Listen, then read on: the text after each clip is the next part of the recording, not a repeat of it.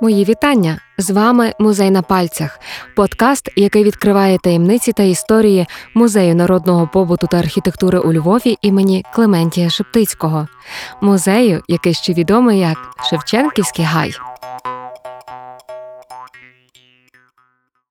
Привіт! Сьогодні у нас фантастично цікава розмова із Любомиром Кушликом, який є етномузикологом, фольклористом та дослідником української музичної культури. Я вас вітаю. Дуже приємно, я вас вітаю. Пан Любомир це та людина, яка відкриває усім охочим е, двері в хатинку, яка відразу праворуч біля входу в музей. Е, хатинка з села Тухолька, і власне тут відбуваються музичні майстер-класи. І саме тут ви можете поглянути різноманітні інструменти, які побутували в Україні е, впродовж багатьох століть. Пане Любомир, ви є дослідником і колекціонером. Розкажіть коротко, як так сталося, що ви почали збирати і де ви почали збирати ці інструменти? В експедиціях, мабуть? Ну, перш за все, в музеї є більшість інструментів музейних. Так. Е, я приношу свої інструменти, я на них граю, і ми робимо дійсно майстер-класи з людьми, то граємо на моїх інструментах. У мене колекція понад тисячу інструментів. Ого. І е, я, так би мовити, граю на багатьох з них. Е, почав я збирати зісилено їх тому, власне, що ми у Львівській консерваторії відкрили першу в Україні е, кафедру е, музичної фольклористики. Mm-hmm. І спеціальність не загальних музикознавців, а спеціальність етномузикознавців, етномузикологів ми їх часом називаємо. Е, які в дійсно в європейських і в азіатських, в африканських е, країнах і в Америці відділені від загального музикознавства, бо треба було дуже багато ще знати mm-hmm. до того, аніж загальну історію чи теорію європейських інструментів. Ось тому я зісилено з 89-го року почав збирати е, інструменти. Перш за все, українські для ведення курсу. Е, українського етноінструментознавства, але оскільки це інструменти, які є невіддільні від багатьох сусідніх народів, і навіть не тільки від із народів mm-hmm. сусідніх країн, але і від більш далеких народів. Е, то я маю частину інструментів, десь так п'яту частину іноземних, а українських. Іноземні, правда, я збираю не системно, а українські намагаюся збирати системно. Це дуже цікаво. Яка ціна насправді є на український отакий давній інструмент? Тому що якщо говорити про вишиванки, як про одяг, так і частину е, і елементи побуту, то зараз впродовж останніх років е, ціна на вишиванки автентичні зросла до просто до ну, до небесних цін. А от власне про, е, про самі інструменти, ви їх збираєте просто в експедиціях чи їздите до когось? Тут ви розумієте, в яких селах що побутує, і до кого можна піти в гості, так би мовити, і купити інструмент. Бо, зрештою, якщо говорити про музичні інструменти, то їхня е, вартість нових дуже дорога, так і дуже коштовні інструменти зараз там відомих фірм, чи це ну, будь-які в принципі інструменти. Але завжди в історії цінуються е, давні інструменти, знаєте, як скрипки Страдіварі, яким вже там по 300 років, так і ті інструменти, які вже пройшли випробуванням часу. То питання про український, так би мовити, ринок музичних інструментів, який він? Ну, бачите, тут треба розуміти неоднозначну таку ситуацію. Перш за все, ринок е, диктує і ціну, угу. так як ви сказали. А річ в тім, що ринку, як такого, колекціонерів музичних інструментів, на жаль, в Україні дуже мало. Угу. Дуже мало. Мушу ще й сказати, що Україні має бути ще стидно за те, що у нас нема окремого музею музичних інструментів. Якщо в Польщі їх чотири, наприклад, в Словаччині є, у нас це є окремі, це є тільки філіал, е, одна кімната в е, так званому музею кінофото музичного театрального мистецтва в Лаврі, яка вліво угу. при вході, мало хто знає, що вона є. Є серйозний музей, вірніше теж відділ в Ужгороді. Але це е, в краєзнавчому музеї Ужгородському, але це тільки місцеві інструменти, не загальноукраїнські. Там, наприклад, бандур немає, правда, чи копс. Ось. І і то він зараз під великим запитанням, чи він буде існувати. І Є ще трошки Переяслав в Хмельницькому музей кобзарства, там кобзи в основному. Є ще й інші інструменти, але так би мовити. Але такого і у нас окремого- такого окремого музею нам має бути дуже стидно. Через то я і почав збирати народні музичні інструменти, щоб показати нашим студентам, перш за все, це було в мене учбове завдання, перш за все.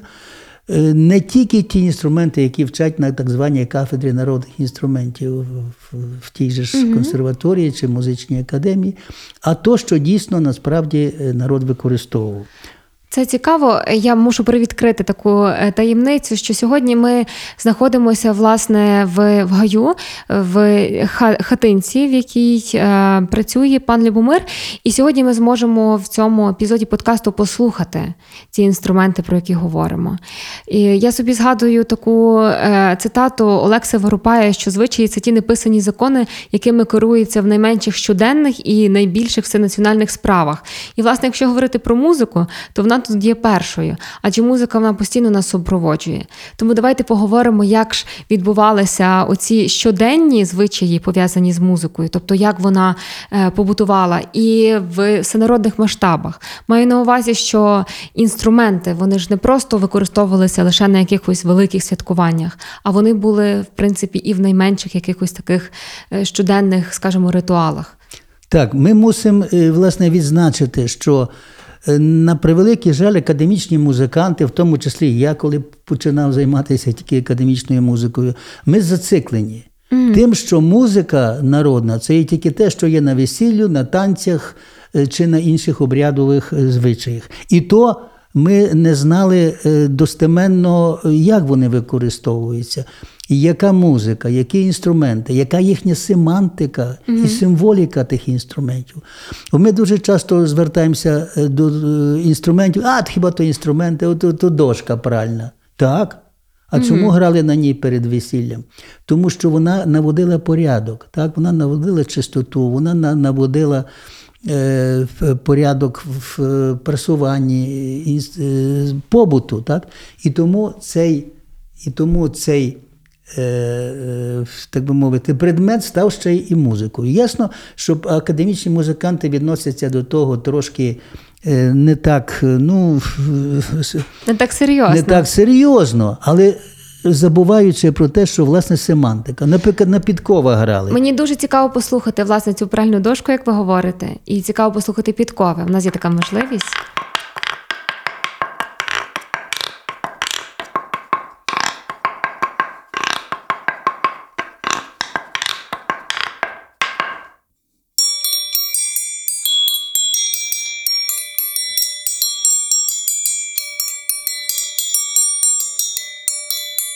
Так, чому грали на підковах? Ну, перш за все, перед весіллям навіть.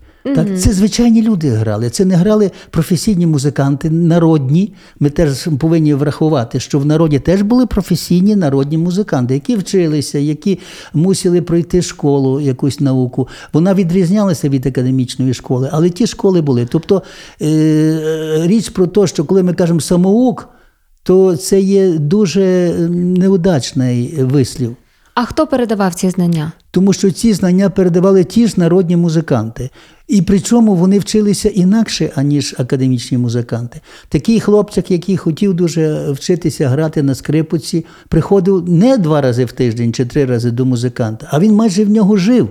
Він- Він допомагав все, і при тому е, в будь-якій нагоді вони е, е, спілкувалися з тим вчителем народним, який вчив його і, е, так би мовити, тримати смичок, і тримати інструмент. Від того навіть залежать школи музичні народні, Так. так, які відрізняються від академічних.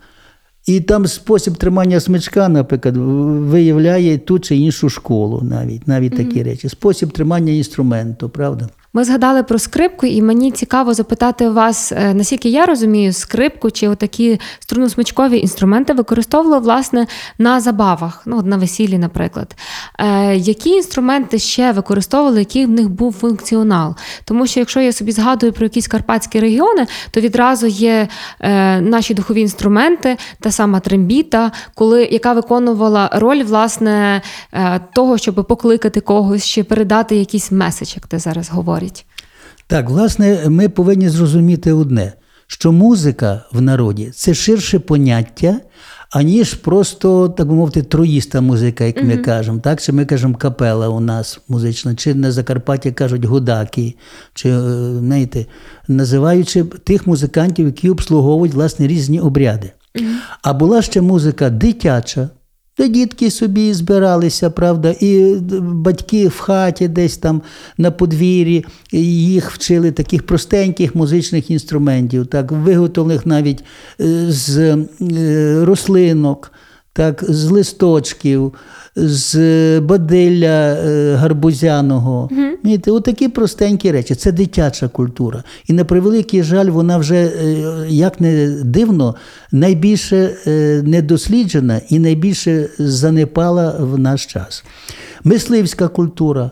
Це культура мисливців, які імітували звуки тварин, так? звуки пташок для того, щоб е, ну, приваблювати їх, так, звичайно. Але це була і частина життя їхнього. Вони вчилися на цьому, вони спостерігали.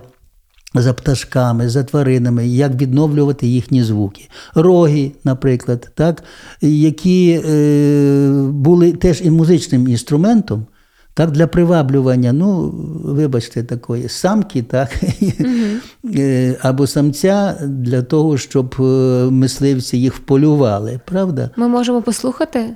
Так, ми можемо послухати деякі такі речі з мисливської культури. Особливо е, для нас важливою є так звана пастуша культура.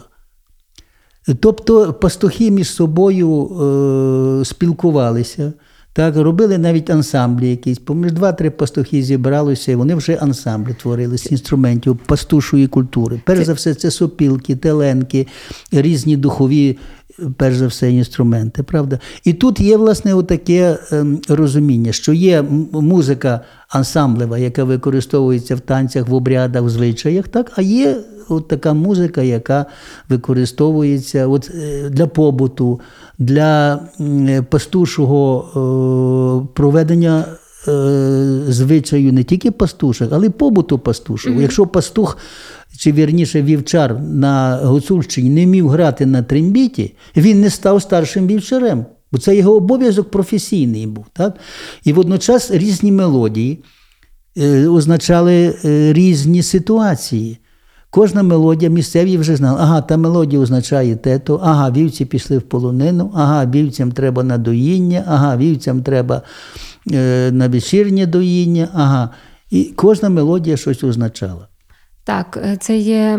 Я згадую собі відразу ви говорите про дитячу е, культуру, і згадую про те, що зараз, е, власне, коли займаються з дітьми, особливо в якихось приватних установах і так далі, постійно є така практика все більше залучати європейського чи навіть східного досвіду, як навчати маленьких діток взаємодіяти з музичними інструментами і навіть виготовляти якісь шумні музичні інструменти. Тобто, щоб дитинка розуміла, що будь-який свисточок чи будь-яка дудка штука маленька, там аля наша супілочка, вона може використовуватися, можна нею бавитись і відразу і колективи робити, і так далі. Тобто цікаво, що зараз це власне е, відроджується, відновлюється, і багато дослідників ну, згадують про те, що е, чим раніше дитина почне займатися музикою, тим краще в неї буде її емоційний розвиток, її інтелектуальний розвиток, координація і так далі.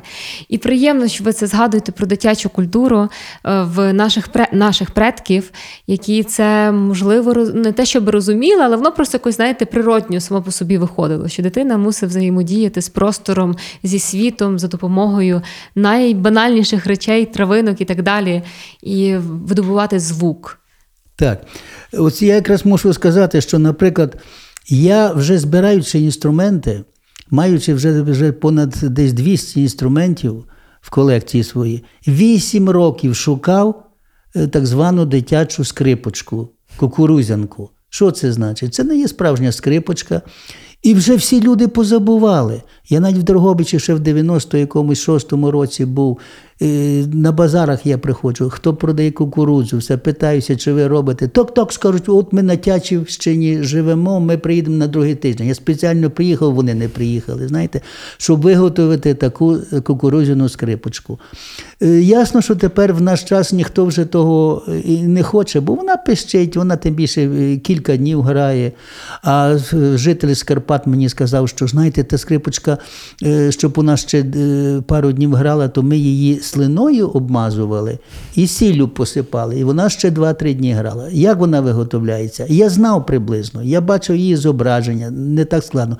Але е, нарешті я знайшов е, таку Анну з села Пістень яка приїжджає до Львова mm-hmm. регулярно, і вона сказала, так, я знаю. І вони ще чіпляли на ту кукурудзяну скрипочку е, таку китицю, яку би я не здогадався зробити, причепити. Китиці, до речі, ставили і музиканти-професіонали mm-hmm. на, на свою скрипочку, підв'язували і дуже часто. А це на дитячій скрипочці. Вона виготовляється з третього чи четвертого коліна знизу, вже де зібрана кукурудза. Так, Там є два такі нарости, вони підрізаються. Е, робиться дві такі струни. Так, Дві струни на смичку, дві струни на скрипоці, і от вже чотири звуки можна за висотою собі пограти. Пальці не використовувати, як в скрипоці, розумієте, вона пищить. Вона пищить так тонко, приблизно так, як е, мишки десь там пищать собі. Ну і кілька днів вона запищить. І тим більше, що це і сезонний інструмент. Його життя тиждень, ну півтора, все він пропадає потім, так? тому що кукурузи вже немає, і вона мусить бути свіжа. Дуже органічний інструмент так. виходить. Бачите, хто про такий інструмент зараз знає? Я вже сам приїжджав на е, Гуцульщину і вже показував місцевим людям, як це колись виготовляли. Ну, тепер ясно, тепер вже є гаджети, тепер є е, магнітофонні записи, тепер є звукозапис, і вже ніхто не хоче, так би мовити, такі речі робити. Або, наприклад, е, в 96-му році я ще викладав в військовому інституті, і мені хлопці сказали.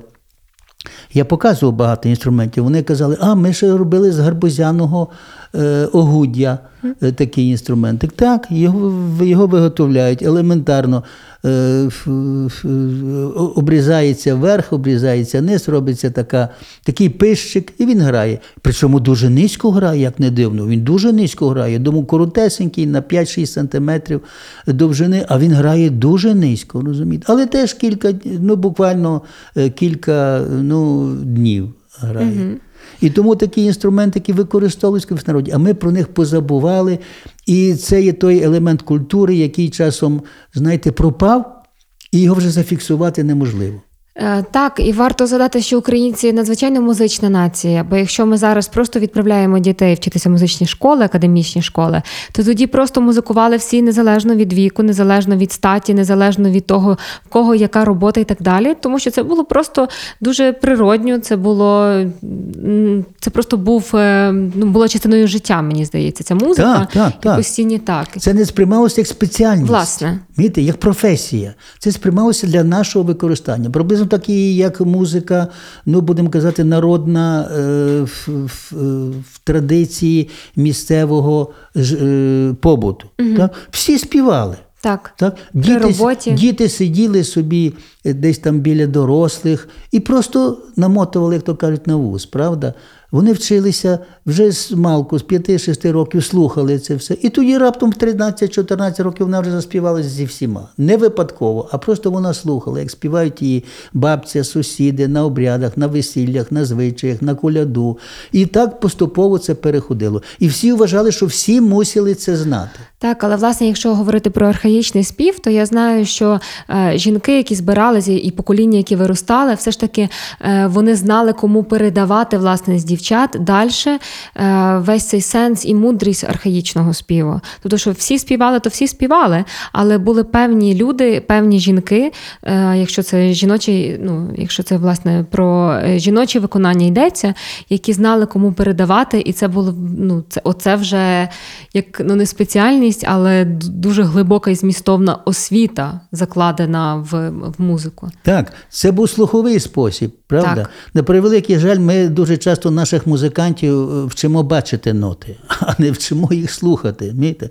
Часом так е, професійні музиканти дійсно підсміхаються над народними музикантами, бо там щось трошки е, фальшиво, трошки там скрипить смичок на скрипці, трошки там щось не все. Але я все казав студентам: а ви можете отак 8 годин попрацювати на полі, покусити. Так? Е, Такий зразок в мене був випадок був. Значить, е, в селі е, Тухолька. Так? Коваль встає в п'ятій ранку, встає корову ще е, підгодувати, їде е, на сьому годину за 17 кілометрів в сусіднє село ковалити вручну ніякими педалями, ніякими інструментами. Ми до нього приходимо ввечері. Він каже: Добре, добре, тільки друзі, приходьте до мене пів одинадцятої вночі, тому що я мушу покусити ще, дивіться, яка погода. І оце він п'ятій ранку встає, січку приготував корові, тоді пішов е, 8 годин ковалити вручну, так, тоді покосити, і тоді він нам до півдругої ночі ще грає на скрипці. Зможе такий професійний е, музикант витримати е, такі е, навантаження? Ні. Ні в якому разі. Потім друге навантаження. Ми, музиканти, дуже часто, а 3-4 місяці прийшло, ми ж ой, ми вже забули, що ж там грати, що там грати. Народного музиканта ніхто не каже, чи ти забув, чи ти не забув. Ти мусиш грати, ти мусиш весь час бути в репертуарі. І ще одне: якщо музикант підглядає собі в нотки, правда, то цей на слух грає. Так. Іноді, розумієте, якісь варіанти робить, іноді щось не так дограє, але це він все має пам'ятати в голові. Тому народні музиканти це є вибрані дійсно люди, які мають прекрасні музичні дані. Прекрасні музичні дані, музичну пам'ять, музичний слух, гостроту слуху. Розумієте, все на слух сприймати. Наші академічні музиканти не всі можуть так пограти. І я мушу вас все ж таки запитати, яким інструментом або інструментами ви найбільше пишаєтеся власне в колекції музею? Ну, ви знаєте, це важко сказати. То Тому як що- запитати, яка дитина найулюбленіша, мабуть? Так, е, о, вже так е, колись так було. Е, е, В тебе велика сім'я, так, багато дітей, то яка дитина найулюбленіша, правда? Річ в тім, що я вчився грати лише на фортепіано. Так, в школі музичній, в музичному училищі, навіть в консерваторії ми навіть можемо викладати фортепіано, так зване загальне фортепіано в музичних училищах, в школах музичних теоретики. Так? А все решта я навчився сам. І от е, любов до тих чи інших інструментів в мене навіть була поетапно. Батько мене навчив грати на дримбі, аж народився тут він 50 кілометрів під Львова, а зараз е, де дримба існує? Отак, знаєте, десь собі е, в Карпатах всі вважають, ну десь. А і на- пограєте нам на дримбі? Пограю і на дримбі. Ось. А він жив біля Львова 50 кілометрів, казав, що у нас до війни е, пів села грало на дримбах. Розумієте? Послухаємо тепер, як звучить дримба, якщо раптом ви забули.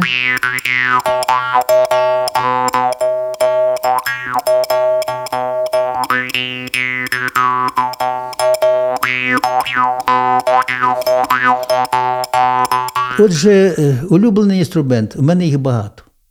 Це і трембіта, це і дримба, це і теленка.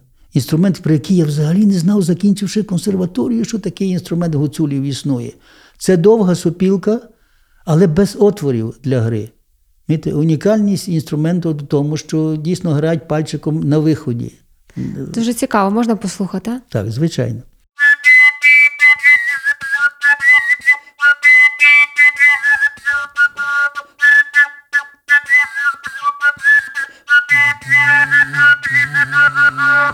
Трембіта. Всі знають, як звучить трембіта, і ви теж потрембітаєте нам зараз, правда?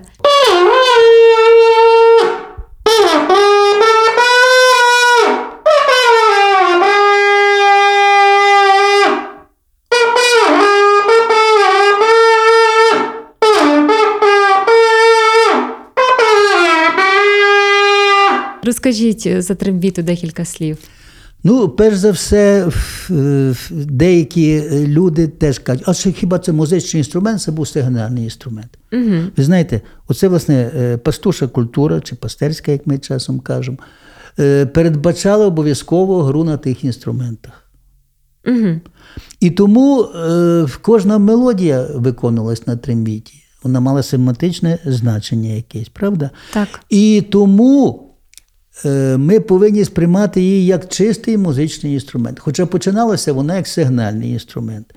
Але е, таких сигнальних інструментів у нас є багато. Наприклад, дзвоники пастерські, так? ходять на вертеп з дзвониками, Е, дзвоники калатають, дзвенять. І в- Певний функціонал музичних певний інструментів. функціонал. Тобто в народі інструменти не просто були, як ми вважаємо, естетично-художні значення кожного інструменту. В народі було інакше розуміння. Так? В побуті кожен інструмент мав якесь семантичне значення. І використання його було пов'язане з семантикою і з якимись традиціями конкретними. Я ж кажу, як на підкова грали, щоб щастя принести. Так? На маглівницях чи тих дошках пральня грали, щоб е, порядок е, був в сім'ї. На рогах грали. Чому на коляду грають гуцули до сих пір на рогах? Чи, чи на Поліссі грали, на Волині грали? Чому? Чому саме в ріг? І потім трембіта? Тому що це символ багатства був. Достатку. Все добро колись тримали е, в рогах, правда? І звідси виник е, звичай вважати його рогом достатку, як ми кажемо. Так? І тому, що ми бажаємо на Новий рік, на коляду? Щастя, здоров'я, багатства, приплоду. І не тільки піснями, так? І коли ми колядуємо, хоча народ не каже, то не пісні, то коляди, а то не весільна е, пісня, то латканка.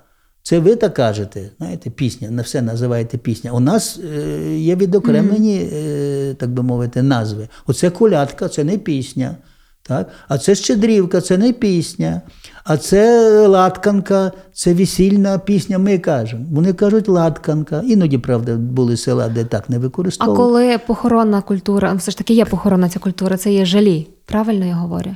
Тобто це немає теж Част- власне. так, правильно, але е, не зовсім історично іноді.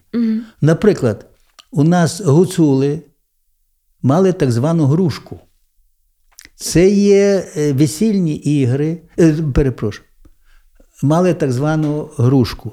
Це похоронні ігри, розваги і музика біля покійного. Для нас це зараз Так, вигляд, дико. виглядає, що то дико трошки, так, і особливо священники на це дуже сприймали як якусь дикість, правда? Але звернемося до історії. В історії так було. Це не тільки мали гуцули, це мали і бойки, у них це називалося лопатки. Це було і на Волині, і на Поліссі колись. Воно з приходом християнства. Воно е, трошки, звичайно, е, Ну, в принципі, видозмінилося і зникло іноді. Хоча ще й до сих пір іноді. Ну там був певний закладений сенс, тобто що Там був певний не закладений можна... так. Там був певний закладений сенс в якому плані. Ми ж теж вважаємо, що людина пішла на другий світ. Так. Ми тепер це сприймаємо як, може, навіть боюсь того слова сказати, як атеїсти. Угу. А тоді сприймали це як е, якась радість, тому що е, Господь Бог забрав до себе е, грішника, І він, він не буде більше і мучитися він не буде вже світі. більше мучитися на тій землі. Оце ж була інша психологія. Інша психологія. Абсолютно. Та сама психологія багатьох полінезійських країн, багатьох е, е, країн е, австралійського континенту, племен. Так? Тому що Бог забирав до себе людину, і вона вже нарешті проживе в раю, а на землі вона мучиться. Тому таке психологічне е, розуміння тої ситуації для нас є доволі дивним, але це було. Так, і з музикою це теж дуже цікаво все пов'язано. Мені здається, що такі пласти ще не вивчені і не знані, але ми сьогодні е, бодай трошки, але доторкнулися, і, можливо, навіть е, заглянули вглиб нашої музичної культури. Так, ось саме про це я продовжу. Дивіться далі. Трембіта грає на похороні. Так. В деяких селах навіть відмовлялися грати на весілля, а були села, де абсолютно спокійно трембіта і на весілля грали. Чому боялися? Бо, бачите, там, значить, трембіта е, грає у нас похоронна культура. Чому трембіта грає на похоронну культуру? І що вона грає? Е, Ми мусимо тут е, конкретно ще е, доєднатися до семантики. Дивіться, трембіта грає одну і ту ж мелодію. На ранок вранці стає е, трембітар, так? Його будить е, старший ватах на полонині, або сам грає до схід сонця, тобто початок нового дня. Далі цю саму мелодію грають на Новий рік. так, на коляду, на Різдво. Та сама мелодія має бути. І далі та сама мелодія похоронна. Угу. Мієте? Для нас це ну, одна та сама мелодія. Що ж ми такі академічні музиканти? Для нас е, семантика, кожна мелодія має щось означати, там у Вагнера, лейтмотиви і все решта. Навпаки, ми ж не розуміємо, що це пов'язано все в народній психології, в народному розумінні. Як Чому? етапи певні людські як, як певні етапи. Так? І не певні етапи, а власне однозначні етапи. Чому? Тому що е, ця мелодія, новий день починається, так? новий рік починається, і нове життя починається, правда, в іншому вимірі.